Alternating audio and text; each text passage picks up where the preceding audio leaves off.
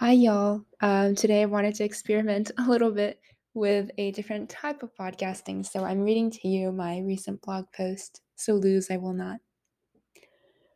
One of the last semi creative pieces I've written was titled High Risk, High Return, which was an honest deposit of my basic and not at all unique thoughts as a wandering postgrad.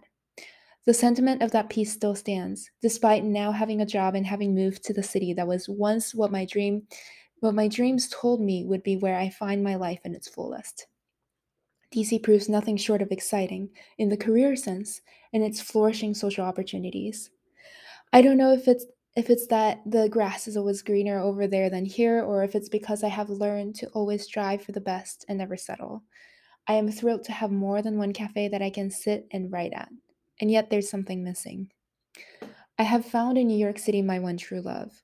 It is not specifically anything about it that I love, mind you. I appreciate transportation, but the echo of chaos inside the sweltering metro stops gives me no comfort.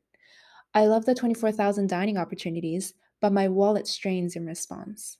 What I adore is the momentum. The, the one word that has felt like an apt description of this burgeoning city ever since I found it. The word, also the city, when I was 13.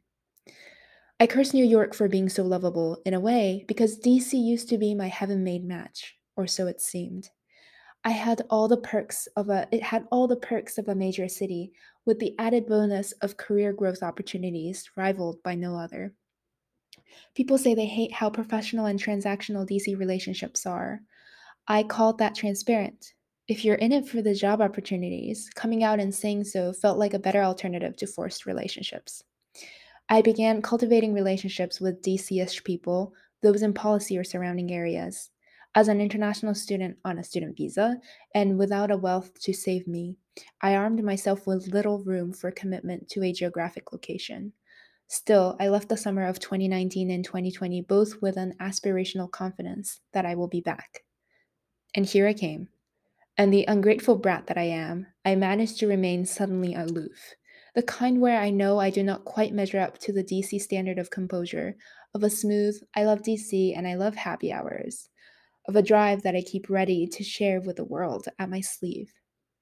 It's the kind where I miss loved ones and the cool Boston summers dearly, despite knowing I am blessed with little black ice to slip on in DC winters.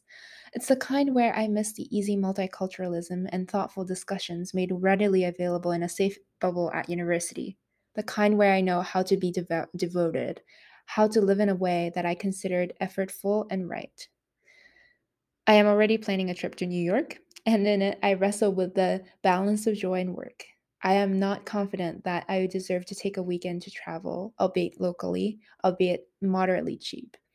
And in all the sinking gratitude, in the seeping appreciation of what I have mixed with the envy for what I do not, I hope to bring a piece of momentum, a shudder in awe of the brilliance that I fear I will lose. So lose I will not.